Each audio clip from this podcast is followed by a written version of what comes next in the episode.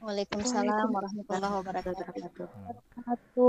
Innal hamdalillah nahmaduhu wa nasta'inuhu wa nastaghfiruh wa na'udzu billahi min syururi anfusina wa sayyiati a'malina may yahdihillahu fala mudhillalah wa may yudhlil fala hadiyalah. Asyhadu an la ilaha illallah wahdahu la syarikalah wa asyhadu anna Muhammadan abduhu wa rasuluhu la nabiyya ba'da. Allahumma shalli ala Muhammad wa ala ali Muhammad kama shallaita ala Ibrahim wa ala ali Ibrahim innaka Hamidum Majid. Wa qala Allah ta'ala fil Qur'anil Karim Ya ayyuhallazina amanu taqullaha haqqa tuqati wa la tamutunna illa wa antum muslimun amma ba'du. Alhamdulillah. Nah, sore ini kita masih dapat dipertemukan kembali untuk bertolabul ilmi. Nah, seperti biasa ya, masih secara daring. Nah, insyaallah mudah-mudahan tidak mengurangi kehusyuan kita dalam bertolabul ilmi.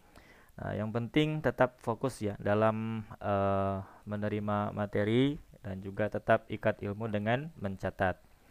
Nah, sekarang kita akan bahas nah terkait dengan permasalahan riba. Nah, yang sering sekali, nggak sering juga sih ya, uh, yang tidak jarang kemudian ditanyakan ini yang menjadi pertanyaan di grup. Nah, terkait dengan transaksi-transaksi apakah ini riba atau tidak. Sekalipun ya dalam transaksi muamalah itu Nah, dalam hal-hal yang dilarang itu bukan hanya riba ya, ada berbagai macam nanti bentuk larangan yang lainnya seperti ada goror, ada maisir, ada riswah dan hal-hal yang semacamnya. Nah, riba ini salah satunya dan ini yang, yang paling besar. Nah, dosanya yang paling besar yang ini memang betul-betul menjadi uh, apa istilahnya ya? banyak menjamur gitu. Nah, sampai-sampai sudah diperkirakan. Eh, uh, nah, bahkan bukan perkirakan kalau oleh Nabi itu ya memang sudah menjadi nubuah ya.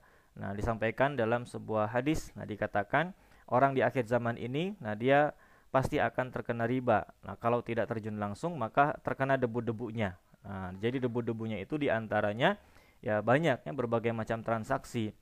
Nah, bahkan e, alat tukar yang kita gunakan sekarang pun, nah uang kertas itu yaitu hasil dari debu-debu ribawi.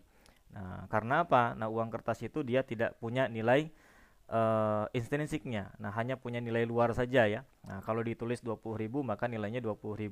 Kalau itu 50.000 maka nilainya 50.000 padahal ukuran kertasnya mungkin sama. Berbeda dengan emas. Nah, berbeda dengan emas itu dia punya nilai sekalipun uh, tidak dituliskan. Nah, itu misalkan satu dinar misalkan. Nah, tapi kalau beratnya 4,25 gram uh, emas, nah, nah maka itu sudah setara dengan satu dinar. Nah, itu yang dikatakan bagian dari debu-debu dari ribawi ya. Nah, nanti yang akan kita bahas di sini. Nah, jadi sederhana yang uh, supaya kita bisa pahami beberapa transaksi riba yang sering ya dia ditemukan supaya kita bisa menghindarinya. Nah, yang pertama kita akan bahas terkait dengan penjelasan dari riba. Apa itu riba ya? Riba secara bahasa adalah ziyadah nah, atau tambahan. Nah, jadi secara bahasa itu riba adalah ziyadah ya tambahan. Nah, kalau pengertian lain Nah, riba juga artinya tumbuh dan membesar. Nah, kalau secara syar'i dalam pelaksanaannya, nah, yang dimaksud dengan riba itu adalah pengambilan tambahan dari harta pokok ya atau modal secara batil.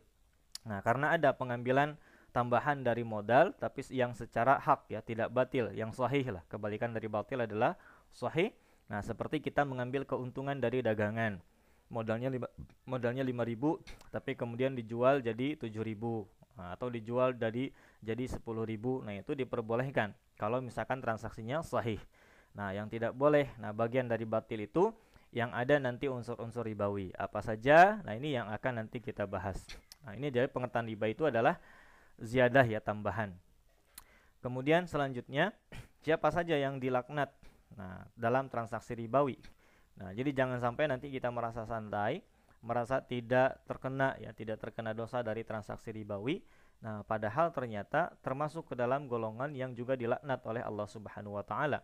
Karena ternyata yang dilaknat ini adalah bukan hanya sekedar yang memberikan atau yang menerima.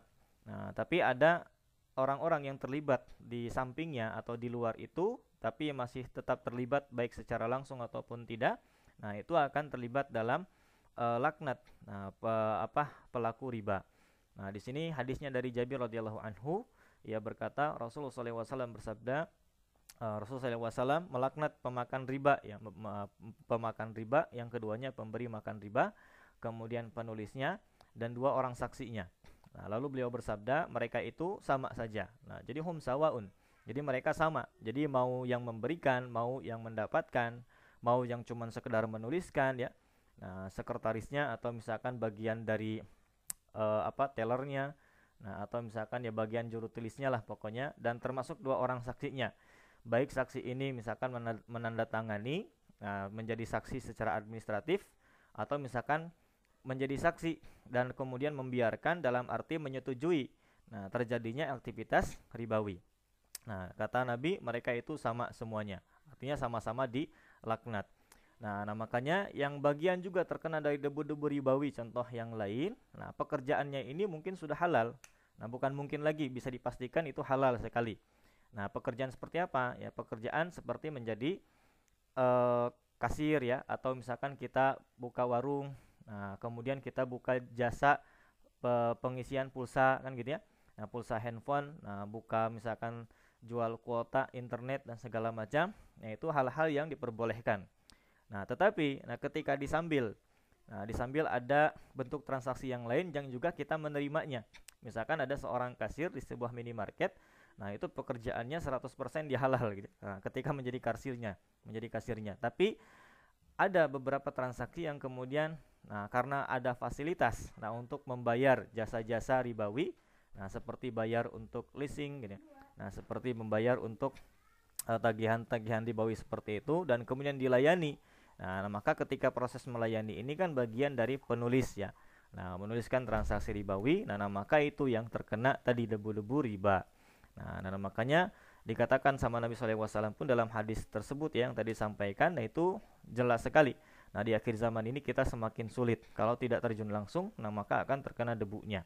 Nah, debunya ini memang nah tidak terjun dalam dosanya secara langsung, tapi kalau keseringan tidak diistighfari merasa itu baik-baik saja, nah ini lama-lama akan jadi kebiasaan. Layaknya ketika kita terkena debu, nah dibiarkan tidak dibersihkan, maka debu itu akan menjadi kotoran. Nah, kotoran semakin dibiarkan akan semakin melekat di pakaian. Nah, begitu pula kemudian dengan dosa riba tadi.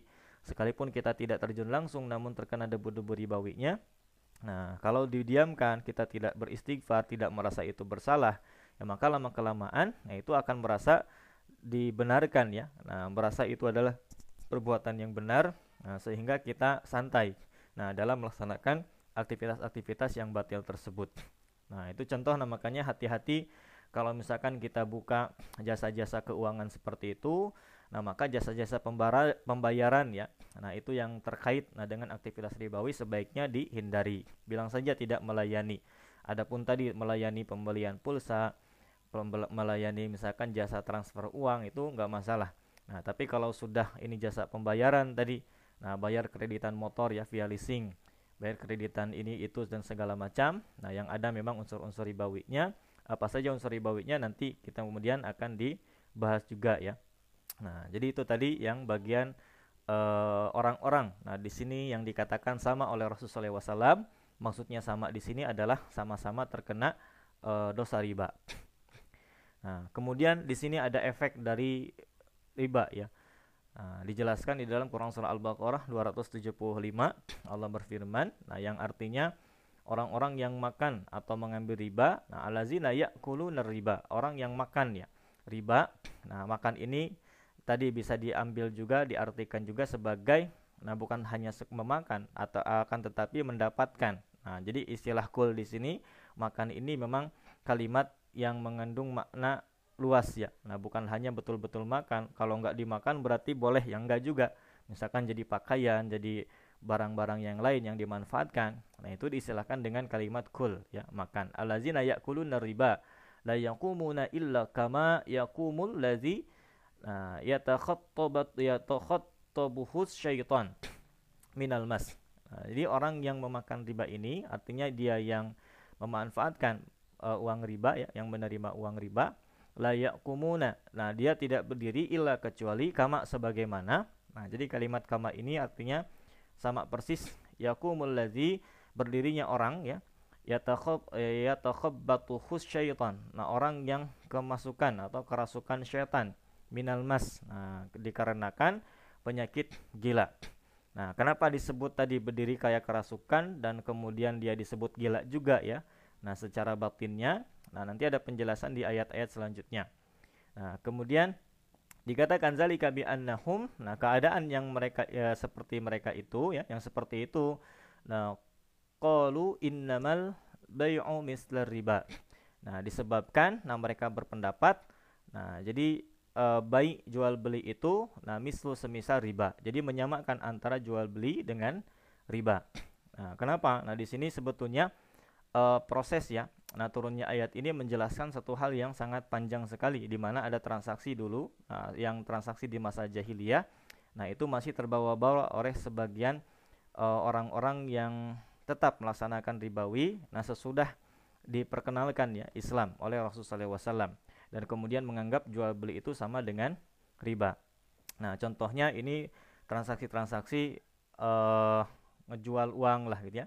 Nah, kalau yang sekarang banyak ditemukan, misalkan di musim-musim Lebaran, nah suka ada orang yang menjual uang receh ya, nah, uang nominal 5 ribuan, nah, kemudian dijual, nah dihargakan misalkan nanti ditukar dengan nominal satu juta. Nah, tapi jumlah yang 5 ribuan itu bukan 1 juta, kurang. ada 900 ribu atau bahkan 800 ribu. Jadi tidak pas, tidak betul-betul bulat uh, 1 juta. Nah, itu di antaranya contoh yang menyamakan jual beli dengan riba. Nah, padahal tidak ya. Di sini disampaikan wa halallahu bai'a wa harrama riba. Allah itu menghalalkan jual beli nah, dan mengharamkan riba. Nah, proses tukar menukar uang dengan nominal yang tidak sama kalau jenisnya sama ya, sama-sama rupiah misalkan. Nah, nah maka kalau tidak sama maka itu disebut dengan istilah riba. Nah, namanya lebih detailnya nanti adalah riba fadl di mana nominalnya berbeda. Nah, kalau yang sama jenisnya. Kemudian faman ja'ahu mau'izatun mir rabbih. Nah, tapi di sini orang-orang yang telah sampai tadi kepadanya larangan dari Rabbnya. Nah, kemudian fantaha falahu ma salafa wa amruhu ilallah. Nah, kemudian berhenti dari aktivitas riba tersebut. Nah, jadi dulu itu nah ayat di sini nanti bisa dikiaskan dengan aktivitas orang sekarang ya. Jadi yang dimaksud tadi eh, orang-orang yang telah sampai kepadanya larangan. Jadi sebelum ada perintah eh, sebelum ada larangan riba atau belum turun ayat terkait dengan riba, nah orang-orang ini kan bertransaksi dengan cara yang haram ya, yaitu melaksanakan riba. Nah, ketika turun ayat riba, nah akhirnya kan banyak yang menanyakan, Ya Rasulullah ini gimana dong? Nah saya ini misalkan hasil usahanya ini dulu modalnya dari ribawi, dari ribawi. Apakah ini harus digimanakan ya?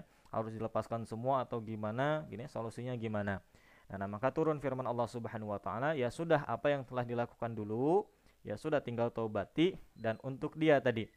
Nah, sudahlah gitu ya. Nah, asalkan berhenti. Nah, jadi tidak kemudian nanti itu betul-betul bisa uh, harus dihilangkan semuanya.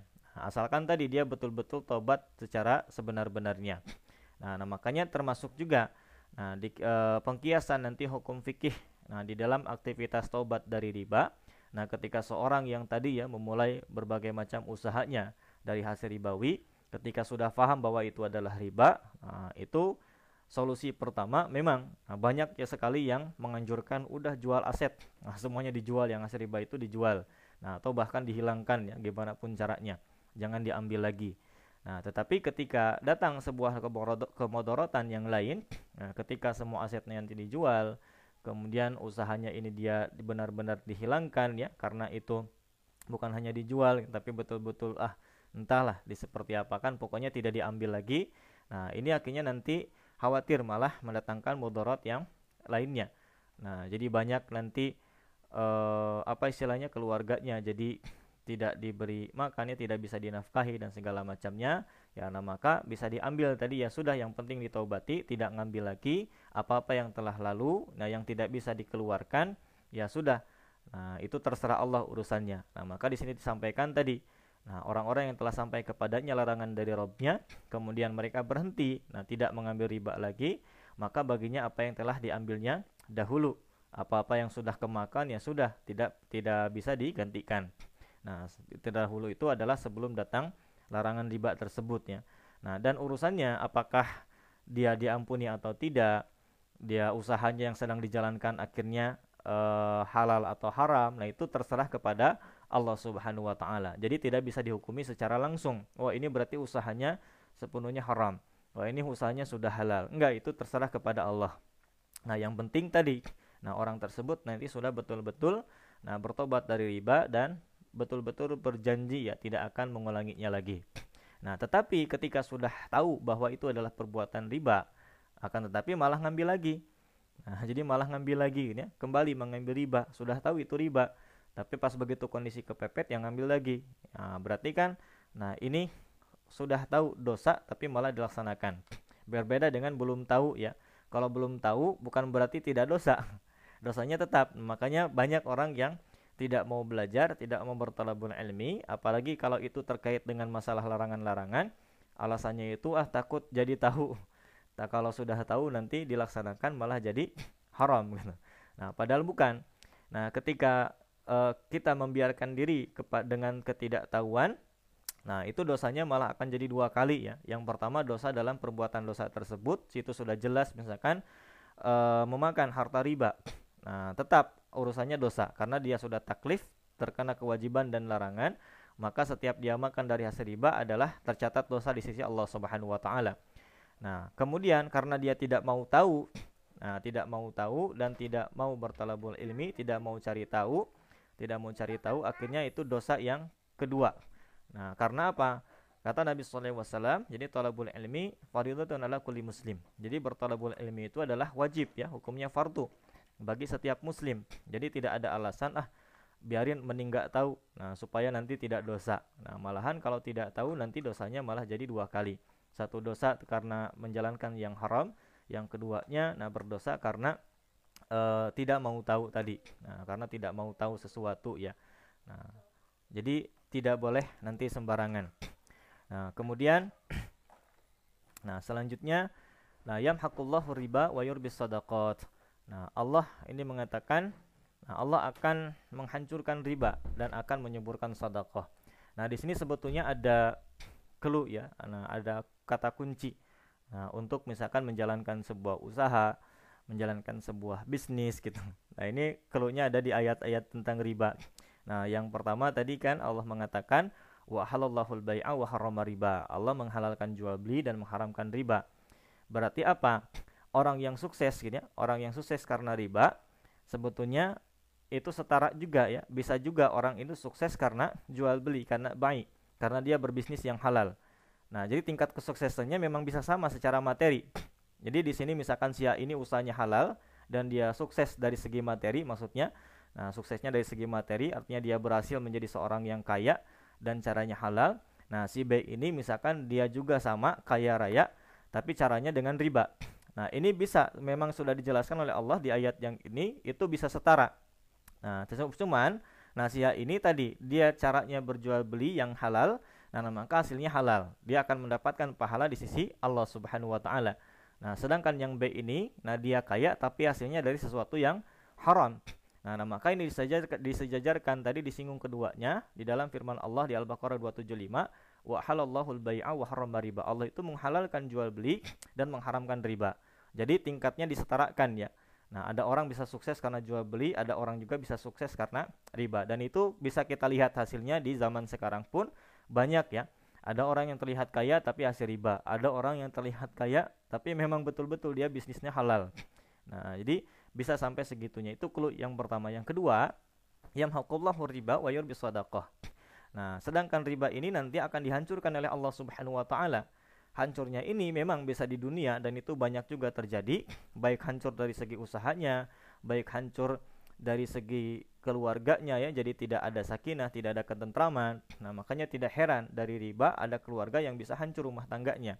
Dari riba misalkan bukan hanya perusahaannya yang hancur. Nah, tapi hubungan keluarga antara istri dengan suaminya atau bahkan anak dengan orang tuanya ini bisa ikut-ikutan hancur karena sebab aktivitas riba tadi. Nah sebab riba pula. Nah, kalau kita perhatikan itu sebabnya kenapa uh, kita daftar haji tahun ini berangkat mungkin paling cepat tujuh tahun ke depan. Itu pun kalau tidak dibarengi dengan pandemi gitu ya. Nah, tujuh tahun ke depan. Bahkan ada yang sampai yang normalnya nah 20 tahun ke depan. Nah, kenapa? Ya karena ada riba di sana. Ribanya dari mana? Kan seharusnya gitu ya. Nah, akan aturan-aturan haji itu nah kalau mampu ya Nah, kalau mampu orang yang mampu secara finansial silakan, itu wajib haji. Nah, kalau yang belum mampu berarti belum wajib baginya haji. Nah, kebanyakan orang belum mampu maksa. Akhirnya dia pakai dana talang ya dari bank. Nah, dana talang dibayarlah, ditalangin dulu sama bank, nanti dia bayarnya otomatis pasti lebih besar dari dana talang yang diberikan oleh bank tersebut. Nah, terjadi riba di sana. Akhirnya orang yang tidak mampu sudah daftar. Nah, kemudian orang yang mampu daftar tunggu dulu belum bisa daftar eh belum bisa berangkat tahun ini tapi nunggu ya. Nah, nunggu diakibatkan tadi banyaknya orang yang mendaftar sedangkan kuota hajinya dibatasi. Nah, sehingga kalau mau berangkat langsung yaitu nominalnya akan jauh lebih besar ya. Nah, memakai kuota haji furodah misalkan yang satu orangnya itu bisa sampai 200 juta. Nah, baru bisa berangkat tahun itu juga. Tapi kalau harga normal tadi yang paling cepatnya ya 7 uh, 7 tahun Nah, 7 sampai 8 tahun. Nah, kalau yang normalnya itu bisa sampai 20 tahunan. Sebab apa ya? Sebab riba tadi. Nah, jadi kalau misalkan ini dihilangkan, ya ya luar biasa. Nah, orang yang mau haji itu nggak usah nunggu bertahun-tahun gitu ya. Nah, karena tadi yang diwajibkan, nah memang yang mampu saja.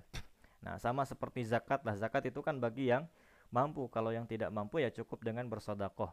Nah, kalaupun tadi kembali kepada yang hakullahu riba, Allah menghancurkan riba, Nah, penghancuran riba oleh Allah Subhanahu wa taala ini enggak melulu harus di dunia. Bisa jadi misalkan orang yang bertransaksi riba ini itu diangkat ya status sosialnya oleh Allah Subhanahu wa taala. Nah, dia terlihat sukses, dia terlihat berhasil di mata manusia secara finansial. Nah, akan tetapi Allah tunda azabnya sehingga dia lalai nanti kepada Allah Subhanahu wa taala Nah, kalaupun tidak lalai dia merasa beribadah kepada Allah ini ya. Nah, dia merasa dekat dengan Allah padahal nanti di akhirat nah itu akan mendapatkan uh, siksaan yang luar biasa. Nah, karena apa? Nah, disampaikan dalam hadis itu dosa riba yang paling ringan nah itu seperti berzina dengan ibu kandung sendiri ya. Nauzubillah min zalik. Nah, jadi siapa orang yang orang normal itu yang berzina dengan ibu kandung? Nah, nah, makanya pantas di ayat yang sebelumnya Allah katakan orang yang memakan riba itu berdirinya sama seperti orang yang kesurupan kena penyakit gila. Ya, karena nggak mungkin orang normal ini mau bersetubuh dengan orang tuanya sendiri, gitu ya. Nah, nauzubillah min zalik. Hanya orang gila mungkin yang mau. Nah, kemudian wayur bisadaqah dan Allah akan menyuburkan sedekah. Nah, maka solusi dari riba ini adalah dengan bersedekah. Nah, jadi berbanding nanti. Nah, ketika kalau yang tadi ya kalau dikaitkan dengan masalah uh, usaha, dikaitkan dengan masalah bisnis. Nah, orang yang sama-sama bekerja, orang yang sama-sama berikhtiar, sama-sama berdagang, yang satu ini caranya sahih, yang satu caranya batil, yang diiringi dengan ribawi, kemudian yang caranya sahih ini dia iringi dengan sedekah. Nah, nah, maka ini yang akan disuburkan. Nah, rezekinya oleh Allah Subhanahu wa taala yang akan diberkahi rezekinya bukan hanya disuburkan ya secara finansial, tapi rezekinya berkah. Nah, apa ciri keberkahan? Nah, dalam rezekinya ini nantinya akan semakin mendekatkan dia kepada Allah Subhanahu wa taala. Nah, jadi yang disebut dengan berkah itu bukan dari banyaknya ya. Nah, rezeki berkah berarti rezekinya banyak ya, bukan juga. Ada orang yang dikasih rezeki berupa harta misalkan sedikit tapi berkah. Nah, dengan harta yang sedikit itu ternyata dia bisa ibadah dengan khusyuk kepada Allah Subhanahu wa taala dengan rezeki yang sedikit itu ternyata dia bisa dekat dengan Allah Subhanahu wa taala. Ada orang yang banyak ya, yang dianugerahi banyak uang, banyak harta, nah tetapi malah menjauhkan dia kepada Allah Subhanahu wa taala. Nah, itu disebut tidak berkah. Jadi yang disebut dengan berkah itu sesuatu yang bisa mendatangkan atau mendekatkan kita kepada Allah. Nah, jadi tadi Nah, usaha yang diiringi dengan sedekah itu pasti akan disuburkan. Sedangkan usaha yang diiringi dengan riba, nah itu akan dihancurkan oleh Allah Subhanahu wa taala. Pun tidak di dunia maka akan dihancurkan di akhirat. Itu yang disebut dengan istidraj. Nah jadi istidraj ya ditunjukkan nanti kebaikan-kebaikan di dunia. Nah tetapi untuk Allah tunda nanti azabnya di akhirat. Nauzubillah min zalik nah kemudian wallahu la yuhibbu kulla kafarin asim nah dan Allah tidak menyukai setiap orang yang tetap dalam kekufuran tadi kekafiran dan selalu berbuat dosa maksud kufarin di sini kekufuran itu nah bukan orang yang uh, kafir ya secara langsung. Nah, tapi orang yang menutup dirinya dari kebenaran. Nah, itu disebut kufur. Kafir itu orangnya, perbuatannya kafur. Nah, perbuatannya disebut kufur, orangnya kafir. Kalau kufar ini berbagai macam bentuk dari kekafiran tersebut atau kekufuran tersebut. Nah, di antara bagian kekufuran adalah dia tetap menutup dirinya. Nah, dari hidayah Allah Subhanahu wa taala. Maka penjelasan kafir atau kufur secara ringkas ini bisa kita lihat di surat Al-Baqarah ayat ke-6 dan ke-7. Nah, ayat ke-6 dan ke-7 ya disampaikan nah staulai ka'lam hudan rabbihim itu ciri orang bertakwa wa muflihun. Innallazina kafaru sawaun alaihim tadi disampaikan sawaun alaihim a anzartahum am lam tunzirhum la yu'minun. Jadi orang-orang yang kafir itu kata Allah sawaun alaihim sama saja bagi mereka tahum engkau beri peringatan amlam ataupun tidak la yu'minun mereka tidak akan pernah beriman. Nah, contohnya ini tadi ya. Nah, ketika seorang sudah dinasihati bahwa ini riba jangan jangan diambil, ini salah, ini dosa besar. Nah, tapi kekeh aja ya. Nah, mereka sama saja tidak akan beriman kepada Allah. Malah kemudian dibalikan. Ah, riba-riba ah, kaos numantuan wae kalau sebenarnya kayak mau bantu aja gitu ya tuh di sini pinjam uangnya kalau kalau saya nggak boleh pinjam ke bank mah nah kan seringnya kayak gitu ya nah sini atau pinjam uangnya kalau ini nggak boleh nah padahal maksud kita itu bukan melarang itu bukan dalam rangka mempersulit dirinya justru karena mencintai ya orang tersebut karena Allah Subhanahu wa taala supaya tidak terjerumus di dalam dosa yang besar, supaya tidak masuk kepada laknat Allah Subhanahu wa taala. Tapi kebanyakan orang yang dilarang ini Nah, itu tidak menerima. Makanya tadi kata Allah Subhanahu wa taala sawaun alaihim anzartahum am lam tunzirhum. Sama saja bagi mereka mau diberikan peringatan atau tidak karena pada dasarnya mereka sendiri yang menutup hati mereka. Nah, makanya di ayat selanjutnya la yu'minu khatamallahu ala. Nah, setelah mereka menutup diri mereka, kata Allah khatamallahu ala. Maka Allah yang mengunci hati mereka rapat-rapat. Nah, jadi sudah ditutup baru dikunci. Kan gak mungkin dikunci sebelum ditutup. Siapa yang menutupnya? Ya orangnya sendiri. Baru oleh Allah dikunci, maka siapa pun yang bilang mau dia seorang ustadz, mau dia seorang ulama, bahkan seorang nabi pun ya, itu tidak akan mental. Nah, dinasehati. Kenapa? Karena Allah sudah kunci hatinya. Nah, hanya ketika bisa dibuka ini kalau memang orang tersebut yang membuka pintu hatinya sendiri. Nah, untuk menerima nasihat-nasihat yang baik. Nah, jadi hati-hati terhadap bentuk kekufuran ini. Nah, jadi ketika kita diperingatkan bahwa ini salah, nah itu tidak boleh. Itu bukan berarti orang tersebut membenci kita. Nah, justru ketika orang e, memperi, diperingatkan itu, nah itu tandanya orang tersebut itu peduli kepada kita ya. Nah, kalau misalkan tidak peduli ya mungkin dibiarkan. Nah, misalkan ada orang bermaksiat, kita tidak peduli ya sudah biarkan saja dosa-dosa dia kok gitu. Kan pasti gitu. Nah, adapun orang mengingatkan itu pasti nah, karena tidak ingin nah kita ini berlaku maksiat kepada Allah Subhanahu wa taala, tidak ingin kita celaka. Nah, itu selanjutnya ya. Nah, dan kemudian nah ini perintah kembali ya ayyuhallazina amanu taqullaha Nah, wazaru ma baqiya minar riba in kuntum mu'minin.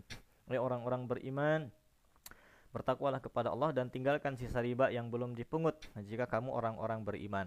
Nah, jadi kalau misalkan tadi sudah jalan, nah diawali dengan aktivitas riba, nah maka stop. Nah, kalau merasa iman kepada Allah Subhanahu wa taala, ittaqullah, takutlah kepada Allah. Nah, takut kepada Allah akan azabnya. Nah, tinggalkan semua sisa riba yang belum dipungut, yang belum diambil. Nah, jadi jangan sampai sudah tahu, nah tapi malah diteruskan apakah apalagi ditambah. Nah, cuman di sini jangan sampai salah paham juga ya. Nah, bukan berarti nanti meninggalkan utang. Itu bukan. Utang tetap dibayar. Misalkan seorang ini berutang ke bank sekian juta. Nah, akhirnya sering. Nah, ayat ini sering dipakai untuk alibi ya, untuk tidak membayar. Nah, itu nanti zalim. Utang tetap utang bagaimanapun. Misalkan utang satu juta, utang 5 juta, harus dibayar akhirnya dengan bunga-bunganya nanti ujung-ujungnya jadi 9 juta atau bahkan 10 juta.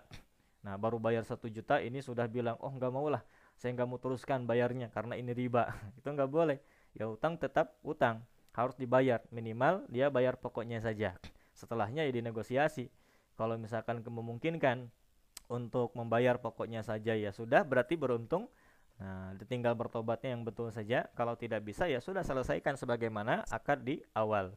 Nah, jadi bukan berarti ayat ini untuk menghindar dari utang ya. Nah, utang bagaimanapun ada hadisnya tersendiri harus dibayar. Nah, orang yang meninggalkan utang dan terbawa sampai meninggal, maka terhalang masuk surga sekalipun dia mati karena syahid.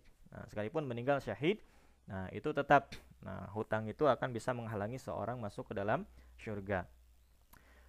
Nah, kemudian Nah, kalau tetap ya tidak meninggalkan tadi, nah tidak meninggalkan dari sisa-sisa riba, nah, maka ketahuilah bahwa Allah dan Rasulnya akan memerangimu. Nah, ini ciri orang gila yang kedua tadi.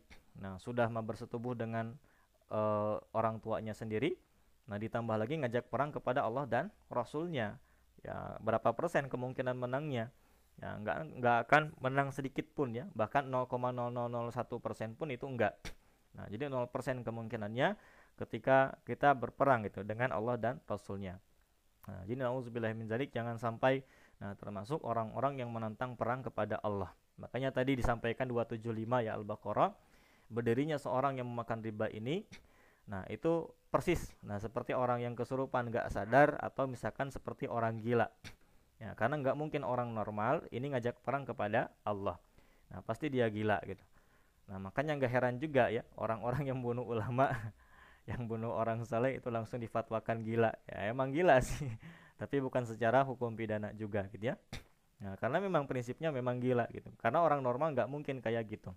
Nah tapi kemudian jika kamu bertobat tadi dari pengambilan riba tersebut nah maka bagimu ke pokok hartamu. Nah, nah makanya ini tadi penjelasan dari ayat sebelumnya. Bagaimanapun yang disebut utang itu tetap harus dibayar. Nah tetap harus dibayar ya jangan ngelak Nah, kalau utang 5 juta ya udah 5 jutanya semua harus dibayar. Nah, kalau ada ribanya yaitu tinggal nego dengan yang memberikan utang. Kalau tidak bisa ya tetap harus dibayar bagaimanapun. Nah, kamu tidak menganiaya dan pula tidak pula dianiaya. Nah, kemudian nah itu tadi sebab atau misalkan akibat-akibat dari riba ya. Nah, sekalipun disampaikan secara ringkas, dan mudah-mudahan bisa difahami bahwa dosa riba, dosa riba itu sangat besar sekali. Jadi bukan dosa yang main-main. Nah, dan tidak ada juga dosa yang main-main gitu ya. Nah, maksud bukan main-main ini ada akibatnya baik dunia ataupun di akhirat. Nah, kemudian nah, karena tadi dosanya sangat besar, nah maka kita juga harus paham apa uh, apa sih gitu ya yang menyebabkan riba itu ada supaya nanti kita bisa menghindari dari aktivitas riba ini Nah, jadi riba itu terjadi karena tiga hal. Secara umum dua sih, tapi saya tambahkan satu diselipkan. Nah, di mana yang satu ini bisa menjadi bagian dari akad yang lain, tapi sengaja dipisahkan supaya lebih detail. Nah, yang pertama, riba itu bisa disebabkan karena jual beli. Nah, yang kedua, riba bisa disebabkan karena akad sarf ya, tukar menukar uang atau mata uang. Yang ketiga, nah riba bisa disebabkan karena qard, utang piutang dalam bentuk uang. Nah, utang piutang uang. Nah, berarti di luar tiga ini maka dia tidak akan terjadi riba. Nah, tapi bisa terjadi nanti akad-akad batil yang lain. Apakah nanti goror, maisir, nah, atau nanti multisimsar ya. Nah, jadi nyaloin calo gitu. Nah, itu juga tidak boleh. Jadi banyak ya di luar riba, ada akad-akad batil lain yang juga harus kita pahami. Di sini kita fokus kepada riba dulu. Sekali lagi riba itu disebabkan karena tiga akad ini. Yang pertama jual beli, kedua tukar menukar uang, yang ketiga utang piutang. Nah, kita pahami riba dari jual beli itu seperti apa. Nah, di sini kita bahas dulu jenis-jenis riba ya. Sebelumnya ada yang namanya riba qard, ada riba fadl, ada riba nasiah. Nah, riba qard itu nah manfaat atau tingkat kelebihan tertentu yang disyaratkan kepada kreditur. Misalkan ini riba qard ini riba dari utang piutang. Nah, riba dari utang piutang. Pinjam 1 juta, kembali harus 1 juta 200. Nah, pinjam 5 juta, kembali harus 7 juta. Nah, itu namanya riba qard. Yang bahkan ini eh kadang ya, lebih bukan kadang. Ya, lebih parah dari riba jahiliyah. Ada juga istilah riba jahiliyah. Kalau riba jahiliyah itu terjadi riba ketika mereka jatuh tempo. Nah, misalkan di zaman jahiliyah ada seseorang ya pinjam uang 5 dinar katakan Nah, dalam tempo 6, 3 bulan lah. Nah, pinjam uang 5 dinar, temponya 3 bulan. Kalau dia sebelum 3 bulan berhasil membayar 5 dinar tersebut, maka tidak akan terjadi riba. Tapi kalau telat ya, di luar dari tempo, jatuh tempo, sudah 3 bulan belum kebayar, Nah, ya sudahlah bulan depan ya. Nah, saya bayar, saya lunasi. Nah, baru kemudian dia tambahkan. Kalau bulan depan ya jadi ini jadi 6 dinar ya. Nah, itu riba jahiliyah. Tapi riba zaman sekarang, nah riba qard ini tepat waktunya. Itu sudah kena riba ya karena sudah di perjanjian awalnya seperti itu. Pinjam 5 juta kembali jadi 7 juta nantinya atau berapa lah. Pokoknya lebih aja. Nah, pinjam 1 juta kembali jadi 1 juta 200 belum nanti pas diterima bukan 1 juta. Dipotong biaya admin segala macam. Jadi keterimanya 900 akarnya 1 juta dikembalikan harus 1 juta 200 nah itu riba zaman now. Lebih parah daripada riba jahiliyah. Kemudian bayar bayar tepat waktu sudah kena riba dibayar telat kena denda. Nah dibayar lebih cepat kena penalti. Nggak boleh. Jadi misalkan uh, belum belum apa akadnya misalkan lima bulan ya kita dua bu bulan kedua sudah punya uang untuk melunasi nah ini mau dilunasi nggak boleh kena penalti. Nah lebih mahal lagi nanti bayarnya. Nah itu parahnya riba zaman sekarang. Jadi tepat waktunya kena riba nah sudah jelas riba kemudian telatnya kena denda nah dan dipercepat kena penalti nah luar biasa ya nah ada yang kemudian riba fadl namanya nah riba fadl ini terjadi Nah, pada barang-barang ribawi yang sejenis ya. Nah, misalkan uang ditukar dengan uang. Nah, rupiah dengan rupiah. Uang 100 ribuan satu lembar ditukar dengan 10 ribuan.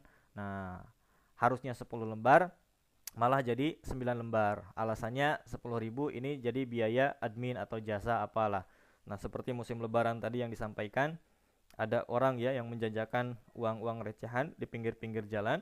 Nah, misalkan 1 juta, tapi pas ketika uang recehannya Nah, itu nominalnya jadi 900 ribu. Alasannya 100 ribunya itu untuk jasa. Nah, itu termasuk riba fadl. Tukar menukar emas. Nah, uh, atau termasuk tukar tambah emas ya. Kalau tukar tambah emas itu nggak boleh. Kalau tukar doang boleh. Misalkan kita punya emas logam mulia, nah 5 gram, satu keping mau ditukar dengan satu gram 5 keping, itu boleh. Nah, dan tidak boleh ada biaya tambahan. Nah, kemudian Sebaliknya juga boleh. Kita punya emas 5 gram 5 keping 1 graman, 5 keping jadi 5 gram. Kita mau ditukar dengan 5 gram yang satu keping itu boleh. Asal tidak ada biaya lain-lain. Nah, tapi kalau tukar tambah ya.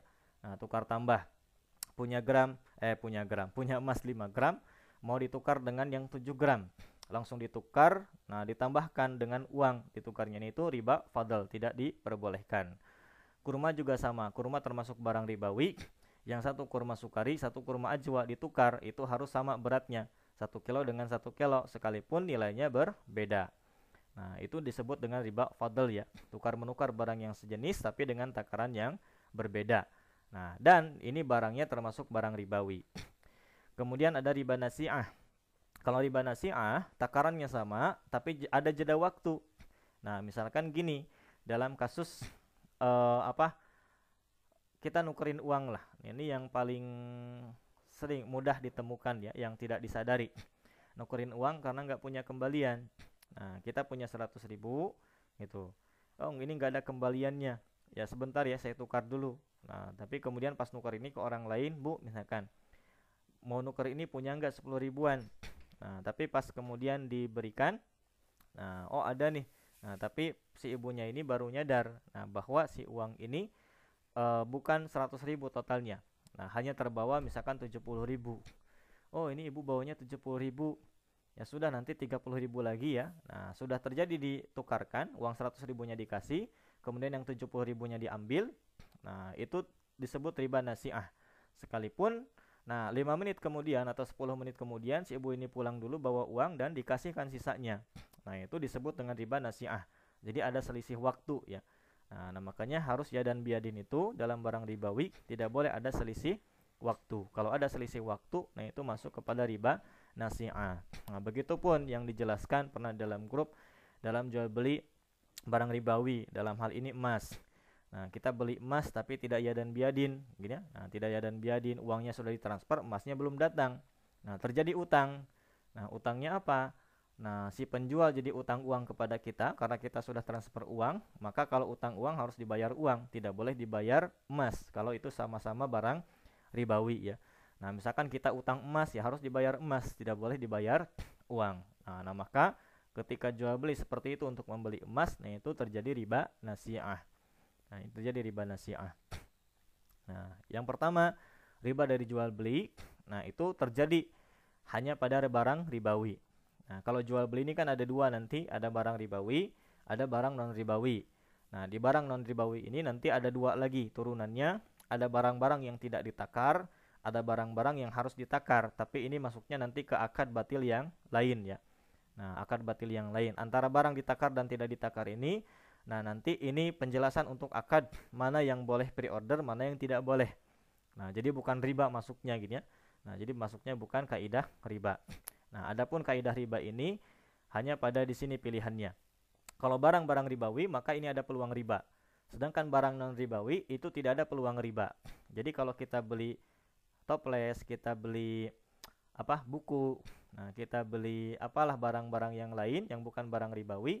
Nah, maka mau cara kredit, mau cara pre-order, mau cara tadi ya transfer dulu, kemudian barangnya nunggu online lah gitu ya, atau barangnya nyampe duluan dibayar COD. Nah, atau barangnya nyampe duluan, bayarnya bulan depan, itu terserah. Nah, tergantung nanti akad yang lain. Yang jelas kalau barang non ribawi itu tidak akan terkena riba. Nah, tapi tetap bukan berarti tidak akan uh, terkena akad-akad batil yang lain. Tapi dalam hal riba ini akan bebas dari riba. Nah, kalau barang ribawi, maka ini yang ada peluang riba. Peluangnya tadi apakah riba fadal atau riba nasiah.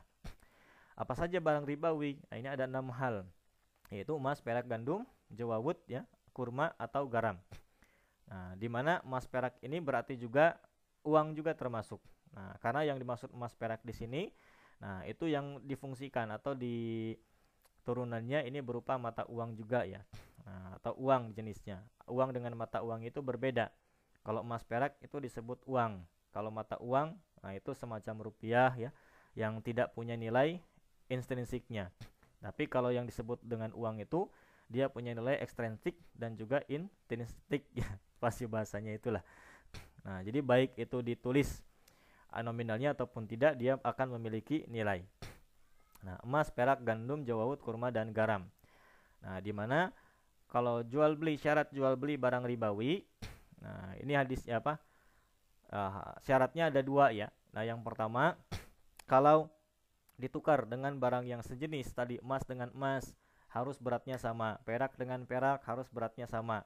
Kemudian gandum dengan gandum harus beratnya sama. Jawawut dengan jawawut Nah, Jawawut syair, nah mungkin kita jarang nemukan lah. Nah, tinggal di googling saja yang seperti apa ya Jawawut itu. Kurma dengan kurma harus takarannya sama. Garam dengan garam harus takarannya sama. Nah, kemudian syarat keduanya, nah ketika jual beli barang ribawi dengan uh, yang sejenis barter lah istilahnya, harus dilakukan yadan biadin. Yadan biadin ini tangan ke tangan. Jadi tangan ketemu tangan, ada uang, ada barang. Nah, ketika ada uang nggak ada barang atau ada barang nggak ada uang, nah itu terjadi riba nasiah. Nah, terjadi riba nasiah. Jadi contoh, ini tidak sejenis ya, emas dengan uang. Nah, jadi emas dengan uang itu kan beda jenis. Nah, beda jenis, nah nggak masalah, harganya berbeda. Emasnya misalkan 1 gram. Nah, terkadang harganya 900 ribu, terkadang 1 juta, kadang 800 ribu, itu silahkan. Yang penting pas transaksi ini harus jadan biadin. Jadi pas uangnya diserahkan, saat itu juga emasnya diterima. Nah, perak juga sama.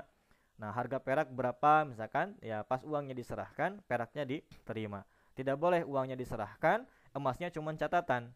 Nah, itu seperti program nabung emas ya. Sekalipun nanti ada embel-embel syariah di lembaganya, kalau caranya seperti itu itu termasuk riba nasiah. Nah, riba nasiah. Nah, Bu mau nabung emas ya berapa ini? Silakan nabung misalkan 100 ribu dapat ya ini sekian gram emas catatannya doang nah padahal uang itu sudah catatan emas sebetulnya gitu ya nah padahal uang kertas yang kita miliki itu nah itu kan harusnya menjadi cadangan emas yang ada di perbankan. Nah tapi nyatanya di zaman sekarang cadangan emasnya itu nggak ada jadi gaib gitu. Nah makanya uang yang beredar ini kan akibat dari hari-hari ribawi tadi makanya saya bilang debu-debu ribawi. Makanya ketika ada gerakan rasmani ya tarik uang semua yang punya uang di bank itu mereka tarik nah itu jangankan ditukar dengan emas ditukar dengan uangnya saja itu bank akan kerepotan. Karena uang fisiknya nggak ada gitu nggak ada semua nah makanya kan kelabakan pas ketika ada di bulan-bulan kemarin ya di tahun kemarin tentunya tahun-tahun kemarin nah ada gerakan ayo rasmani semua yang punya uang ratusan juta diambil semua sampai dilarang sama banknya kenapa ya karena nggak bisa memenuhi permintaan uh, merubah ya mengubah dari bentuk digital ke fisik. Nah, karena seharusnya ada malah ini tidak ada. Ya, kenapa tidak ada? Karena nominalnya semakin bertambah sedangkan uang fisiknya dia tetap atau bahkan semakin berkurang karena ada yang rusak dan segala macam. Nah, jadi tadi syarat dari uh, apa? ditukar yang tidak sejenis ini tetap harus ya dan biadin. Nah, di antara enam barang ribawi ini yang mungkin sering kita luputkan adalah garam. Nah, garam juga masuk barang ribawi ya. Nah, jadi satu-satunya belanjaan di warung yang nggak boleh ngutang itu garam. nah, jadi kalau barang lain boleh, misalkan ke warung, warung tetangga, Bu, ngambil dulu beras ya. Nah, besok dibayar, boleh. Nah, Bu ngambil dulu apa ini jajanan anak ya besok dibayar silahkan. Bu ngambil dulu sabun ini ya besok dibayar ya boleh. Tapi kalau garam nggak boleh. Nah karena syarat garam itu tadi harus ya dan biadin. Tidak boleh ngutang.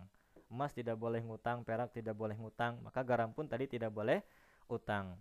Kalau utang berarti harus dikembalikan dalam bentuk garam lagi. Emas kalau ngutang berarti harus dikembalikan dalam emas lagi. Nah, jadi bukan tidak boleh ngutang maksudnya uh, dalam jual beli dengan alat tukar uh, dengan jenis yang berbeda gitu ya. Kalau pinjamnya silahkan mau pinjam tapi pakai emas ya. Nah saya pinjam satu gram emas nanti kembali berarti harus satu gram emas. Tidak boleh diuangkan. Nah tidak boleh dikembalikan dalam bentuk uang maksudnya.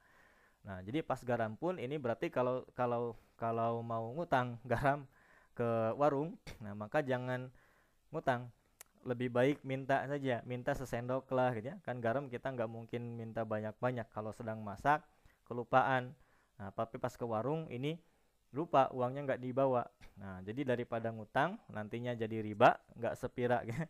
Nggak sepele urusannya gara-gara garam malah jadi riba. Nah sudah min mintalah. Nah, ketinggalan uangnya nanti minta dulu ya sebentar. Itu lagi masak nanggung nah keburu apa jadi minta dulu barang sesendok atau segimana secukupnya Nah, jangan kemudian itu diutang. Nah, jadi kalau barang yang lain silahkan. Tapi kalau urusan barang dibawi itu tidak boleh.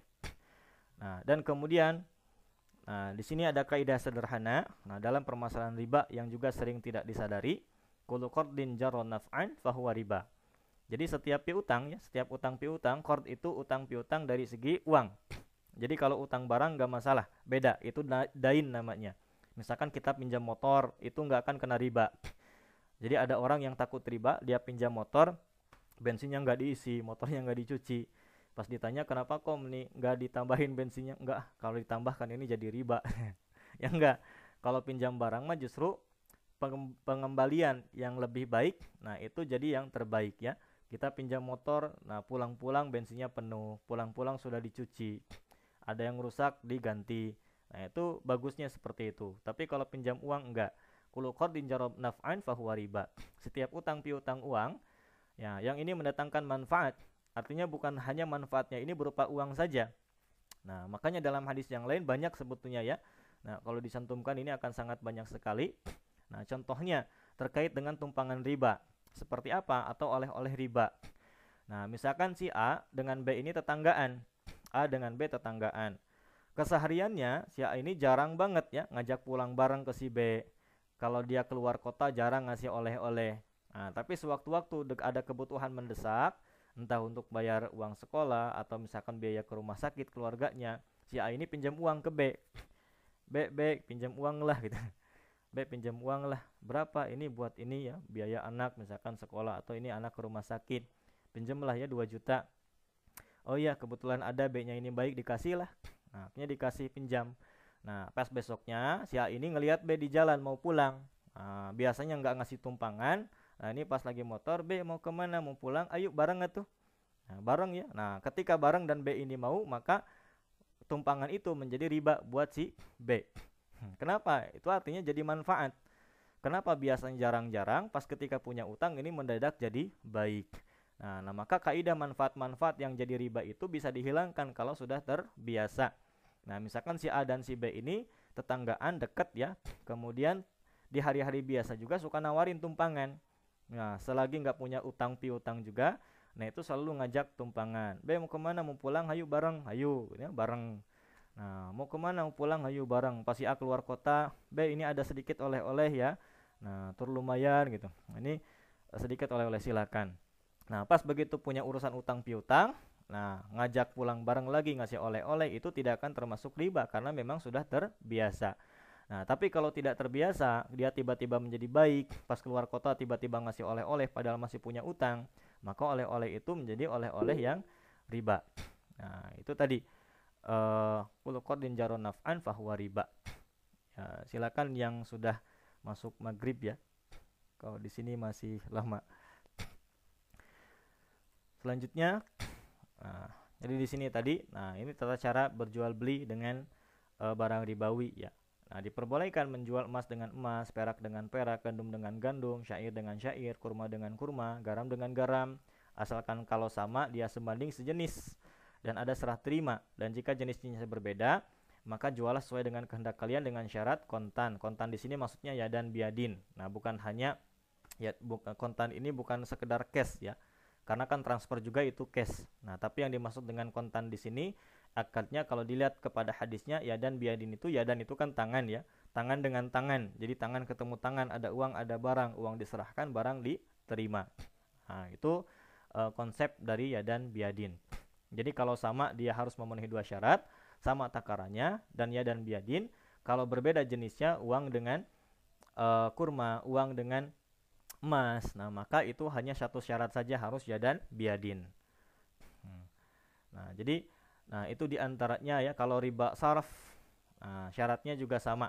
Nah, kalau sarf itu tukar menukar uang eh, seperti 100 ribuan jadi receh atau misalkan saraf yang lain itu rupiah jadi dolar kemudian bentuk fisik jadi digital ya nah seperti kita ngisi saldo bukan ngisi saldo sebutnya nukar nukar uang jadi GoPay jadi OVO jadi Dana nah itu konsepnya bukan cord beda seperti ke bank sekalipun ada yang menyamakan dengan ke bank ya makanya ada beberapa pendapat gitu ada beberapa pendapat yang mengatakan bonus-bonus yang didapatkan dari GoFood. Nah, seperti diskonan atau gratis ongkir. Nah, dengan menggunakan GoPay itu ada yang mengharamkan. Kenapa? Sebabnya ya karena menyamakan transaksi tersebut dengan cord. Nah, tapi kalau melihat transaksinya itu menjadi sarf, menjadi tukar menukar uang yang tidak ada hubungan dengan utang piutang, ya maka itu tidak akan menjadi riba. Nah, jadi tergantung nanti sudut pandangnya seperti apa. Nah, kalau saya pribadi memang memandangnya itu bukan cord, Core itu hanya terjadi ketika kita menabung di bank. Karena di bank mau nominal berapapun itu pasti bisa. Nah, karena kita prinsipnya memberikan utang ke bank. Jadi bank yang punya utang kepada kita. Makanya kalau kita mendapatkan manfaat apa pun dari bank, sedangkan kita punya rekening di bank, punya angka ya nominal di bank, nah maka tidak boleh sekalipun itu mendapatkan permen yang ada di meja teller. Maka permen tersebut itu permen riba. Nah, karena akadnya adalah cord Nah, sedangkan tadi mengubah fisik dari digital yang bukan dengan rekening bank ya, seperti menjadi uang-uang digital yang ada sekarang. Nah, itu akadnya sebagai sarf. Jadi seperti kita menukar rupiah dengan dolar, seperti kita menukar uang kertas menjadi recehan, uang nominal besar menjadi nominal kecil. Nah, jadi itu akadnya sarf. Nah, nah maka ketika mengambil akadnya sarf itu tidak akan terjadi riba. Jadi kalaupun mendapatkan bonus-bonus gratis ongkir ya dari misalkan ngisi saldo ini saldo itu itu nggak masalah nah misalkan gratis ongkir di Shopee ya harus syaratnya harus pakai Shopee Pay ya nggak masalah. Nah karena itu tukar menukar sama halnya syarat-syarat tersebut yang diberikan ketika kita memberikan beda harga kepada orang yang tidak dikenal dengan orang yang dikenal. Orang yang tidak dikenal pembeli biasa yang sekedar selewat-selewat harganya misalkan 100 ribu. Pas ini karena kenal dekat dia sering baik kepada kita oh iya nggak apa-apa 80 ribu aja. Itu boleh. Atau misalkan kalau dia kembali uh, uangnya biasa ya. Nah harus dikembalikan segala macam itu harga normal. Tapi sok kalau uangnya pas bolehlah dikurangi. Nah itu juga silakan saja. Jadi syarat-syarat seperti itu syarat yang normal. Karena tidak ada kaitan dengan masalah utang piutang. Nah yang tidak diperbolehkan itu nah ketika ada manfaat setiap terjadi utang piutang. Nah, nah makanya tidak heran kalaupun nanti kita melihat ya atau misalkan mendapatkan fatwa dari yang lain nah itu mengharamkan transaksi yang seperti itu itu nggak heran. Karena memang mungkin menilainya dari akad cord. Nah jadi mengambilnya dari akad cord. Nah kalau yang tidak mengharamkan menyebutkan halal nah itu berarti melihatnya dari akad saraf. Nah jadi hanya beda sudut pandang saja nggak masalah. Nah tinggal pilih mana yang lebih diyakini itu yang silahkan diambil. Nah jadi itu sedikitnya ya. Nah, secara singkat ringkas karena itu prinsip sederhana dalam mengenal riba. Nah, jadi yang pertama tadi ingat riba itu disebabkan dari jual beli saraf dan juga kord utang piutang. Selain itu tidak akan termasuk kepada riba. Baik itu mungkin disampaikan Allah alam bisawab. Saya kembalikan dulu kepada moderator. Yuk. Baik Ustaz. Jazakallah khairan kathiran Ustaz. Masya Allah penjelasannya luar biasa sekali ya. Ini Ustadz ada pertanyaan yang masuk, saya bacakan. Ya. Assalamualaikum, Ustadz mau bertanya, kalau misalkan ada yang punya dihapus, apakah itu riba? Kemudian apakah pas pasca bayar, dropshipper, money charger, menabung ke bank atau tidak men, tidak meminjam, jadi hanya menabung saja, apakah terkena debu-debu riba? Bisa kalau Ustaz, silakan Ustaz. Ya, baik. Nah, yang pertama yang punya utang di bank terus ketika meninggal utangnya dihapus disebabkan karena ada asuransi yang membackup ya. Nah, apakah itu termasuk riba? Jadi bukan hanya sekedar riba. Nah, kalau utang di bank itu cuma riba. Utangnya dihapus artinya dia tidak punya hutang lagi ya. Selesai masalah utang piutangnya. Tapi masalah ribanya belum selesai. Nah, ketika utangnya dihapus dengan asuransi, nah ingat asuransi ini prinsipnya ada beberapa akad batil. Nah, yang pertama riba. Nah, ribanya dari mana? Ya dari setiap premi yang dibayar gitu ya. Dari setiap premi yang dibayar. Kemudian yang kedua ada goror. Goror itu ketidakjelasan. Kita bayar preminya tetap nah, bayar premi bulanan tetap tapi yang didapatkan ketika klaim ini tidak tetap. Kita tidak tahu itu klaimnya berapa yang cair. Nah itu disebut dengan goror ya. Membeli suatu atau membayar satu dengan pasti tapi mendapatkan sesuatu dengan tidak pasti. Sama seperti kita beli ikan yang masih di dalam kolam itu goror bayar lah ini 100 ribu tapi ikannya yang didapat berapa nggak tahu. Dalam asuransi gitu bayar preminya tetap namilnya tetap bisa dipastikan tapi klaimnya nggak jelas itu berapa. Itu goror. Yang ketiga ada maisir. Maisir itu judi. Nah jadi kita daftar asuransi belum tentu nanti kemudian didapatkan. Nah apakah bisa jadi malah hangus tidak bisa klaim ya? Atau misalkan orang lain yang malah dapat gede. Nah itu masuknya kepa kepada maisir jadi dalam asuransi itu paling minimal dia ada tiga akad batil dan bukan hanya tentang riba. Jadi ribanya ada, gorornya ada, maisirnya ada. Nah, jadi utangnya beres, cuman malah kemudian di cover sama tiga dosa lagi. nah, lebih berat ya, nauzubillahimin dzalik. Jadi utangnya mungkin beres, dia tidak punya urusan utang kepada pihak yang lain karena sudah di backup sama asuransi. Hanya dalam asuransi ada tiga dosa tambahan tadi ya, riba, goror sama maisir. Nah, kemudian pasca bayar. Pasca bayar. Oh ya nah seperti kita bayar telkom ya. Nah kita bayar telkom kalau telat baru didenda. Kita bayar apalagi ya yang pasca bayar semuanya telat didenda. Nah itu baru termasuk debu-debu riba yang tidak bisa dihindari. Karena kalau misalkan tidak menyetujui persyaratan tersebut itu tidak bisa dipasang fasilitas tersebut. Nah, ini masuk ke dalam debu riba. Nah, maka kalau masuk ke debu riba itu kita banyak istighfar sadari bahwa kalau telat sedikit jadi riba dan ikhtiar yang selanjutnya adalah jangan sampai nanti bayarnya terlambat sehingga nanti menjadi denda. Nah, jadi kalau misalkan kita langganan telepon, telkom ya segala macam usahakan jangan terlambat. Nah, kalau terlambat maka akan jadi riba. Nah, kalau tidak terlambat, ya minimal kena debu-debunya tadi banyak istighfar aja. Mudah-mudahan Allah ampuni. Kemudian dropshipper. Nah, ini bahas secara singkat ya. Makanya ikat dengan catatan kalau nanti ada yang belum difahami bisa. Nah, kita diskusi lagi di grup. Kemudian dropshipper. Dropshipper itu diperbolehkan asal uh, jangan barang-barang yang ditakar. Nah, jangan barang-barang yang ditakar. Seperti apa? Beras, minyak, kemudian apa lagi pokoknya barang yang ditakar itu nggak boleh dropship nah kalau barang yang ditakar harus sampai dulu kepada kita kita pegang kita miliki nah baru dijual lagi ke tempat yang lain. Tapi kalau barang-barang tidak ditakar itu boleh dengan sistem dropship ya. Nah boleh dengan sistem dropship silahkan. Nah kalau money changer nah itu akadnya sarf jadi tukar menukar uang nggak ada masalah. Nah jadi boleh misalkan uh, harga dolar lagi 13.000 tapi dijual jadi 14.000 per dolarnya itu silahkan saja tidak akan termasuk riba nah masuknya jadi ijarah ya akad awalnya adalah saraf nah jadi tidak ada riba di sana. Kemudian menabung ke bank tidak meminjam. Nah ini juga sama terkena debunya saja. Asalkan nanti pas dapat bunganya kalau bank konvensional ya asalkan pas dapat bunganya itu tidak diambil. Tidak diambil jangan diambil. Kalau bank syariah, nah usahakan pas buka tabungan ambil akad wadiah. Jangan yang mudorobah mutlakoh, ya. Jangan yang mudorobah mutlakoh. Karena kan ditawar kalau ke bank syariah itu ibu mau akadnya apa? Mau uh, mudorobah mutlakoh atau mau wadiah? Pilih yang wadiah supaya tidak ada nisbah. Nah, nisbah itu bagi hasil dan tidak ada potongan biaya admin. Nah, jadi tetap itu akannya titipan. Nah, itu aman ya. Yang paling aman kalau ke bank syariah pilih akad yang wadiah. Kalau ke konvensional itu kena debu riba asalkan jangan ambil bunganya saja, jangan ambil jangan ambil fasilitas apa pun dari bank, jangan ambil hadiah apa pun dari bank.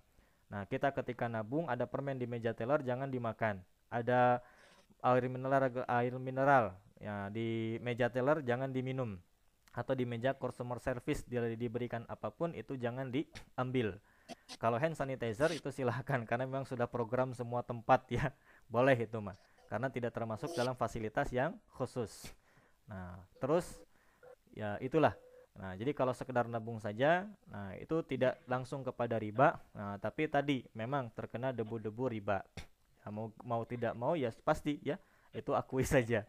Nah, karena tidak mungkin nanti di, ditinggalkan seluruhnya. Tapi minimal kita tetap mengakui, nah ini pasti debu-debunya ada. Asalkan hati-hati tadi. Nah, debu-debu kan asalkan nanti pas ketika ada debu dihilangkan, itu aman ya. Insya Allah. Nah, kemudian uh, itu ya kalau menabung di bank segala macam. Seperti biaya transfer misalkan itu nggak masalah karena itu masuknya ke biaya jasa. Nah jadi yang terjadi riba di bank itu karena tadi akadnya kod gitu ya akadnya kod utang piutang nah kalau kita dapat manfaat dari bank dapat hadiah dapat fasilitas nah maka itu yang akan jadi ribanya. Nah dan e, bank secara umum bank konvensional secara umum karena nanti di, digulirkan lagi si uangnya ini dengan transaksi yang ribawi lagi. Ya itu sebabnya kenapa hal-hal aktivitas yang ada di bank itu masuk kepada aktivitas ribawi nah maka hindari pekerjaan di bank ya itu Allah alam bisawab. Ya jazakallah Ustad. Udah jelas ya Ani Tanti yang tadi bertanya. Ada lagi Ustad. Ya. Assalamualaikum Ustad, izin bertanya, boleh tidak kita bertransaksi membeli emas lewat transfer karena takut di dalam perjalanan kena rampok dan pas tiba di, di tapi jadi membeli emas di tempat tapi lewat transfer dan barangnya langsung dikasih ke kita seperti oh, itu. Oh iya. Jadi transfernya ini hanya pengganti uang cash ya. Nah, jadi pas iya. ketika yeah. kita datang ke tempat uh, toko emas tersebut, nah jadi emasnya pas dikasih kemudian kita transfer karena kalau bawa uang cash banyak takut dirampok. Nah, kalau gitu boleh sama saja. Jadi prinsip transfer ini kan sama ya asalkan uangnya sudah berpindah tangan, kemudian barangnya nanti pindah kepada kita. Nah, itu sudah disebut juga ya dan biadin. Sama seperti kita belanja pakai uang digital. Nah, itu sudah ketika nominalnya sudah berpindah, maka itu uangnya sudah berpindah. Nah, jadi bentuk fisik gitu ataupun bentuk digital itu hukumnya sama ya. Persis seperti tulisan dengan lisan. Nah, itu hukumnya sama juga. Asalkan jangan dilakukan transfernya di rumah. Nah, asal langsung di tempatnya itu saja, masih dalam satu majelis yang sama, kita belum meninggalkan tempat tersebut, nah itu insya Allah diperbolehkan. Karena sama termasuk ya dan biadin gitu. Baik, Allah alam. Ya, Ustaz. Ini ada Ustadz nyambung juga ke emas. Katanya kalau barangnya dikirim oleh kurir bagaimana Ustadz? Mungkin seperti COD ya, tapi barangnya emas. Ya. Uh, apa? Jadi bayarnya langsung di tempat, tapi oh, dikirim oh, oleh COD. kurir. Uh -uh. Nah, kalau misalkan ya. uh, sistemnya COD, nah transaksinya seperti itu, nah tinggal nanti uh, yang diperhatikan itu akad antara si penjual dengan kurir. Nah, kalau akad di kitanya nggak masalah. Nah, jadi kalau kitanya yang membayar, ya kan COD kita bayar di rumah ya, baru pas emasnya dikasihkan, sama seperti barang biasa, uangnya kita serahkan. Nah, akad di kitanya nggak masalah. Nah, jadi kitanya selaku pembeli itu aman. Nah, yang harus hati-hati kalau kita menjual emas seperti itu. Nah, jadi pastikan ketika menjual emas dengan sistem COD, nah posisi si kurir ini itu kita posisikan sebagai wakil. Jadi wakil kita ya, bukan kita ngambil jasa pengiriman tersebut. Nah, tapi posisikan si pengirim ini nah akadnya menjadi wakalah nanti. Nah, bahwa si kurir ini adalah wakil kita untuk menjual. Kan beda ya. Kalau misalkan kita jasa seperti jasa kayak gosen dan segala macam itu kan bukan wakil kita, tapi kita yang ngambil jasa atau beli jasa dari pihak uh, ojek tersebut supaya mengantarkan barang kita. Nah, beda lagi kalau yang posisikan uh, kita uh, kita mengambil wakil dari sepengirim, misalkan kita punya karyawan nih. Kita punya karyawan untuk bagian kirim-kirim barangnya ke kota yang sama. Nah, itu posisinya sebagai wakil, akadnya wakalah. Nah, jadi supaya tidak terjadi riba kalau kita menjualnya, nah maka akadkan atau minimal dibilang ya ke pihak pengiriman ini. Nah, ini uh, ini saya wakilkan untuk ngirim ya. Nah, nanti uangnya nah jadi pas terjadi transaksi ini si kurirnya ini itu atas nama penjual. Jadi kurirnya ini bukan mengirim barang dari penjual ke pembeli, tapi dia melakukan jual beli dengan pembeli ya, melakukan jual beli emas tersebut. Nah, jadi posisi kurir sebagai wakil dari penjual. Nah, sedangkan pembeli ini memang posisinya sebagai pembeli. Nah, jadi yang harus hati-hati pas COD itu justru penjualnya. Kalau sebagai pembeli itu nggak masalah karena kita memang sudah menjalin akad itu uh, ketika terjadi akadnya pada saat terima terima barang ya pada saat terima, serah terima barang nah jadi itu paling ya, Allah ya, ya Puan Ustadz ya. tadi ya. bayarnya katanya ditransfer itu mungkin pertanyaan saya juga ya kalau yang COD kalau ini katanya bayarnya ditransfer itu jelas gimana Ustadz ditransfernya pas kapan ya kalau beli emas barangnya dikirim oleh kurir bagaimana bayarnya transfer katanya gitu. oh kalau bar, eh, ditransfer duluan seperti barang biasa ya. Nah, ya, transfer ya, duluan. Ya. Nah, itu tidak diperbolehkan ya karena ada jeda. Nanti masuknya riba uh, riba nasiah, riba syariah, riba nasiah. Nah, karena ada jeda waktu antara uh, pengiriman uang, nah kita menyerahkan uang dengan penerimaan barang atau penerimaan emas tersebut. Kalau barang-barang lain nggak masalah ya. Kalau bukan barang ribawi, kita transfer duluan baru nanti dikirim kurir eh, oleh kurirnya, itu diperbolehkan. Nah, tapi kalau emas tidak boleh transfer duluan baru barangnya belakangan. Nah, jadi kalau maupun tadi pas kita posisinya pembeli, nah COD ini masih boleh menjadi solusi. Hanya saja diperhatikan kalau kita menjual ya tetap. Nah, itu hati-hati gitu ya. Nah, jadi nanti hati-hati. Jadi kalau transfer langsung uh, transfer duluan sekali lagi nah itu tidak diperbolehkan. Allah alam bisawab. Ya, Teh Santi sudah jelas ya. Jadi Ustaz, uh, kalau barang ribawi itu tidak boleh transfer dulu ya. Jadi harus diperhatikan kalau COD perhatikan akadnya ya. Yeah. Kalau selain dari barang ribawi itu boleh. Yeah. Nah, ini ada lagi Ustaz. Dari Reza Mutakin, Assalamualaikum Ustaz, izin bertanya, ketika seseorang mengontrak bangunan untuk usaha dan terjadi penunggakan pembayaran sewa kontrakan tersebut hingga menyebabkan hutang yang menumpuk dan belum terbayarkan Usaha untuk menagih dan mengingatkan hutang tersebut oleh pemilik sudah dilakukan, tetapi tetap belum bayar. Bahkan si pengutang tersebut malah memberi pernyataan itu akan jadi tanggungan di akhirat, atau kalaupun mati akan ditanggung ahli waris. Apa yang harus saya lakukan beri berikutnya? Karena saya sudah malas menagihnya. Ya. Nah, jadi terkait dengan masalah utang yang nanti nunggak ya sampai berbulan-bulan, nah, terus kemudian numpuk dan belum terbayar. Nah, tugas dari yang punya piutang, nah itu memang mengingatkan. Nah, Bu misalkan ini kapan dibayar, Pak ini kapan dibayar gitu ya. Nah, jadi kapan dibayar. Nah, kalau misalkan tidak dibayar-bayar, nah sedangkan itu sudah terus-menerus diingatkan, ya nah maka itu tadi ya tetap akan menjadi utang. Nah, sedangkan kalau si pengutang atau yang punya piutang ini yang memberikan utang, dia tetap bersabar, dia tetap bersabar kemudian terus berdoa kepada Allah Subhanahu wa taala.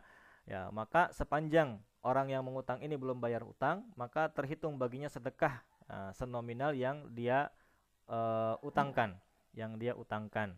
Nah akan terhitung sedekah terus. Nah jadi dari sisi pahala ini luar biasa ya besar sekali nah asalkan tadi tetap bersabar saja tetap berdoa kepada Allah Subhanahu wa taala nah tetapi di posisi orang yang punya utang, nah ini tetap tadi ya akan menjadi utang terus sampai ke akhirat.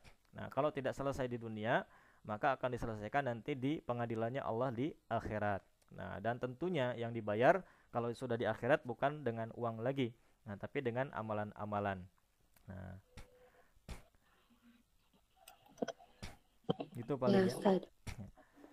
Ya, jazakallah Ustaz. Yang tadi ada terlewat Ustaz dari Nur Safitri katanya apa hukumnya deposito? Nah deposito ya sama itu ya. Nah itu mas sudah jelas ribanya. Karena kita memberikan utang kepada bank nah dan utang menjanjikan bunga sekian sekian gitu ya. Sekian persen per tahun atau bahkan dihitung per bulan sampai per tahun. Nah jadi itu mas sudah memang sangat bisa dipastikan uh, ribanya. Jadi kalau kita mau nyimpan uang investasi itu silahkan. Mau nyimpan dalam bentuk dolar boleh, mau dalam bentuk emas silahkan ya. Nah jadi ketika nanti ditukarkan nilainya jadi lebih banyak itu nggak masalah. Karena akadnya bukan utang piutang tapi akadnya adalah saraf. Jadi tukar menukar uang. Jadi lebih aman daripada deposito ya. Nah, daripada nanti ke bank kan kalau sekedar mau disimpan, nah itu silahkan. Dijadikan emas atau dijadikan dolar pun nggak masalah. Nah, kalau dolar enaknya misalkan mau ditukar di money changer pun bisa. Nah, kalau emas kan hanya di tempat-tempat tertentu. Kadang di tempat lain tidak menerima. Kalau beratnya lebih besar, gini sangat besar, ini jarang susah dikeluarkan. Nah, jadi tadi bisa pilih itu. Nah, tapi ingat ketika menyimpan harta seperti itu, Nah, jangan lupa. Nah, ada nanti kalau sudah mencapai nisab harus dised- uh, harus dizakati. Kalaupun tidak mencapai nisab, nah itu harus diiringi selalu dengan bersedekah. Nah, jadi jangan hanya sekedar menyimpan saja. Tapi kalau deposito itu sudah jelas-jelas nanti jatuhnya kepada riba. Nah, karena transaksi di awalnya memang itu transaksi ribawi. Allahu alam bisawab. Pasti ada Ustaz. Ya. Uh, kenapa Ustadz yang bank syariah katanya pilih mudoroba kalau kita memilih yang ada bagi hasil tapi tidak kena biaya bagaimana Ustadz? Ya, kalau tadi yang bank syariah, kalau anjuran saya yang wadiah ya, bukan mudoroba. Wadiah. Kalau mudoroba itu na nanti banknya menawarkan mudorobah mutlakoh. Apa mudorobah mutlakoh itu? Nah, mudorobah mutlakoh itu kita ibaratkan berinvestasi. Ya, jadi kita menanam investasi syariah, ya, syariah ke bank dan bank ini dia bebas mau dikelola terserah dia. Jadi kita nggak akan tahu itu dikelolanya di bisnis-bisnis syari juga atau ternyata bisnis-bisnis ribawi juga. Nah, kan nggak pernah tahu ya. Nah, kalau misalkan mudorobah mutlakoh. Kalau mudorobah muqayyadah itu nanti disyaratkan. Nah, seperti kita menjalin kerjasama syirkah dengan orang lain, ini saya punya modal sekian juta, saya punya modal nih 20 juta, kamu yang kelola ya, tapi harus di bisnis ini. Nah, itu mudorobah muqayyadah, ada syarat. Nah, jadi kelebihannya kita bisa atur bentuk bisnisnya seperti apa. Tapi kalau mudorobah mutlakoh, nah itu tidak mensyaratkan bisnisnya harus apa, sehingga yang dilakukan oleh bank dia mengelola uang kita dengan cara apa pun itu suka-suka bank. Jadi kita nggak pernah tahu nanti usahanya halal atau haram. Nah, jadi bukan kalau nominal bagi hasilnya nggak masalah nanti diambil, hanya saja itu hasilnya dari usaha apa itu yang kita tidak tahu ya. Nah, jadi mau bukan masalah kena biaya atau tidaknya. Nah, jadi itu nggak masalah kalau nisbahnya nggak masalah. Cuma nisbahnya dari mana itu yang jadi masalah karena kita tidak pernah tahu usaha apa yang dijalankan oleh bank. Apakah nanti tetap digulirkan juga kepada bisnis yang ternyata tidak syar'i karena masih terkait dengan BI ya Nah, bank konvensional juga. Nah, atau seperti apa? Ya kita tidak pernah diberi tahu. Nah, nah, maka tetap yang paling aman itu mending wadiah saja. Jadi sekedar titipan, jadi uang kita yang di bank itu sekedar disimpan saja, tidak dikelola apa-apa. Nah, gitu ya, Allah alam. Ya. Hmm, ada lagi ya. dari Ummu Alifah. Bagaimana dengan penyedia jasa yang dibayar di awal, sementara barang pesanan belum selesai dikerja? Nah, itu akad ya, itu akadnya istisna. Nah, jadi seperti bayi assalam ya, seperti bayi salam. Nah, jual beli salam, jual beli salam itu uangnya duluan, barangnya belakangan. Kalau barangnya duluan, kemudian uangnya belakangan, kredit. Nah, akad uh, istilah muamalahnya yang rada kerennya itu morobahah. Nah, jadi morobahah itu jual beli kredit. Kalau uang bayi salam, jual beli salam, uangnya duluan, barangnya belakangan. Nah, kalau uangnya duluan, barangnya diproses dulu, baru nanti ada DP sebelumnya ya nanti dilunasi di pertengahan atau pas sudah selesai, itu namanya akad istisna dan diperbolehkan. Nah, halal ya. Nah, seperti baju, seperti bikin spanduk atau barang-barang yang memang khas harus dipesan dulu. Nah, itu diperbolehkan nama akadnya istisna. Gitu. Ya, kalau ada lagi terakhir mungkin ya. Ya. Hmm, kenapa kita tidak boleh mengambil tabungan yang ada bagi hasilnya di bank Islam? Ini untuk menjaga apa katanya? Uh, ini ini tadi sudah ya. jadi oh, sudah. Uh, ya. Uh, jadi tadi sudah nyambung ke jawaban yang mudorobah uh, mutlakoh. Nah, jadi bukan bagi hasilnya yang dilarang, bukan hasilnya. Nah, tapi ketika kita akadnya bagi hasil, nah mudorobah mutlakoh, maka si bank ini dia mau dipakai usaha apa juga bebas tersuka-suka bank. Perjanjiannya seperti itu. Nah, sedangkan kita tidak pernah diberitahu usahanya bentuknya apa. Nah, karena bank ini bukan perusahaan kecil ya, nah, tapi perusahaan yang besar. Nah, jadi perusahaan yang besar, maka bisnisnya pun pasti bukan bisnis-bisnis yang kecil. Nah, bisa jadi nanti untuk membiayai apa, membiayai apa dan segala macam. Nah, di mana nanti termasukkan di antara bank syariah juga ada nanti bentuk uang yang dikumpulkan itu dari nasabah ini akan diberikan dalam produk morobahah. Nah, yang tadi jelaskan morobahah. Jadi untuk membiayai uh, seperti orang yang mau punya motor ya, tapi nggak mau ke bank konvensional, dia ngambil ke bank syariah. Akadnya sudah betul, cuman yang jadi masalah ini dari uh, praktek. Nah dari praktek, karena banyak yang nggak mau ambil pusing, harusnya bank itu menyediakan barang, maka kebanyakan atau tidak sedikit bank ini malah memberikan uangnya supaya di uang tersebut diberikan barang oleh si nasabah. Nah itu kesalahannya. Nah itu salah satu bentuk uh, hasil tadi. Nah, jadi perjanjian kerjasama antara mudorabah uh, dengan akad mudorabah mutlakoh dari nasabah dengan bank, ya, antara nasabah dengan bank. Di antara produknya adalah seperti itu. Nah, di mana kalau dilaksanakan dengan cara seperti itu, ya masuknya akadnya batil-batil juga. Nah, mau itu judulnya syariah, tapi prosesnya salah, nah itu tetap akan menjadi salah. Jadi yang dinilai dalam Islam itu bukan judul ya. Nah, akan tetapi bagaimana alur proses transaksinya. Nah, kalau betul-betul menjalankan dengan morobahah tadi, nah kita mau beli motor, nasabah mau beli motor ke bank gitu ya. Bank ini harusnya beli motor dulu, baru motor tersebut dijual ke nasabah dengan sistem cicilan. Nah, akadnya morobahah betul. Tapi kalau misalkan ada nasabah pengen beli motor harga sekian, harga 30 juta misalkan. Bank malah ngasih uang 30 juta dan kemudian disyaratkan nanti kembalinya karena saya jual motornya jadi tiga uh, jadi 40 juta misalkan. Nah, mengambil unggul mengambil untung dari penjualan tersebut sedangkan bank ini nggak memberikan motornya secara langsung, malah memberikan uang. Artinya kan yang dipinjamkan uang. Nah, bu dia bukan menjual motor. Nah, itu salah satu bentuk uh, dari kecacatan ya dalam prakteknya. Jadi akadnya mah sudah betul, tapi dalam prakteknya kadang-kadang ini masih tidak sesuai. Nah, entah faktornya apa, entah memang dari karyawannya memang alumni dari konvensional ya yang tidak paham terkait dengan syariah atau karena tidak mau ambil pusing ya tidak mau repot nanti transaksi dulu dengan dealernya nah akhirnya tidak mau menjual lagi secara langsung uh, apa kepada nasabah tersebut akhirnya terjadi transaksi yang batil jadi bukan sekali lagi nah bukan bagi hasilnya yang dilarang tetapi proses dari terjadinya usaha yang dilakukan oleh bank tersebut nah, gitu ya Allah alam bisawab Ya, jazakallah khair Ustaz. Uh, ini sampai jam berapa Ustaz? Ini ada lagi per, uh, terakhir ya satu lagi. Terakhir mungkin ini. Ya. Kalau membeli motor dengan tukar tambah, bagaimana Ustaz? Uh, baik, kalau motor ya barang-barang bukan ribawi itu tukar tambah silakan saja. Mau motor tukar tambah boleh ya. Mau beli mobil tukar tambah silahkan. Rumah tukar tambah juga boleh Nah, atau mau barang-barang apa saja, yang penting itu bukan barang ribawi, itu diperbolehkan. Nah, kita punya motor tahun 2006, mau ditukar dengan tahun yang terbaru 2018, nambah sekian, itu boleh. Nah, kalau emas itu nggak boleh langsung gitu.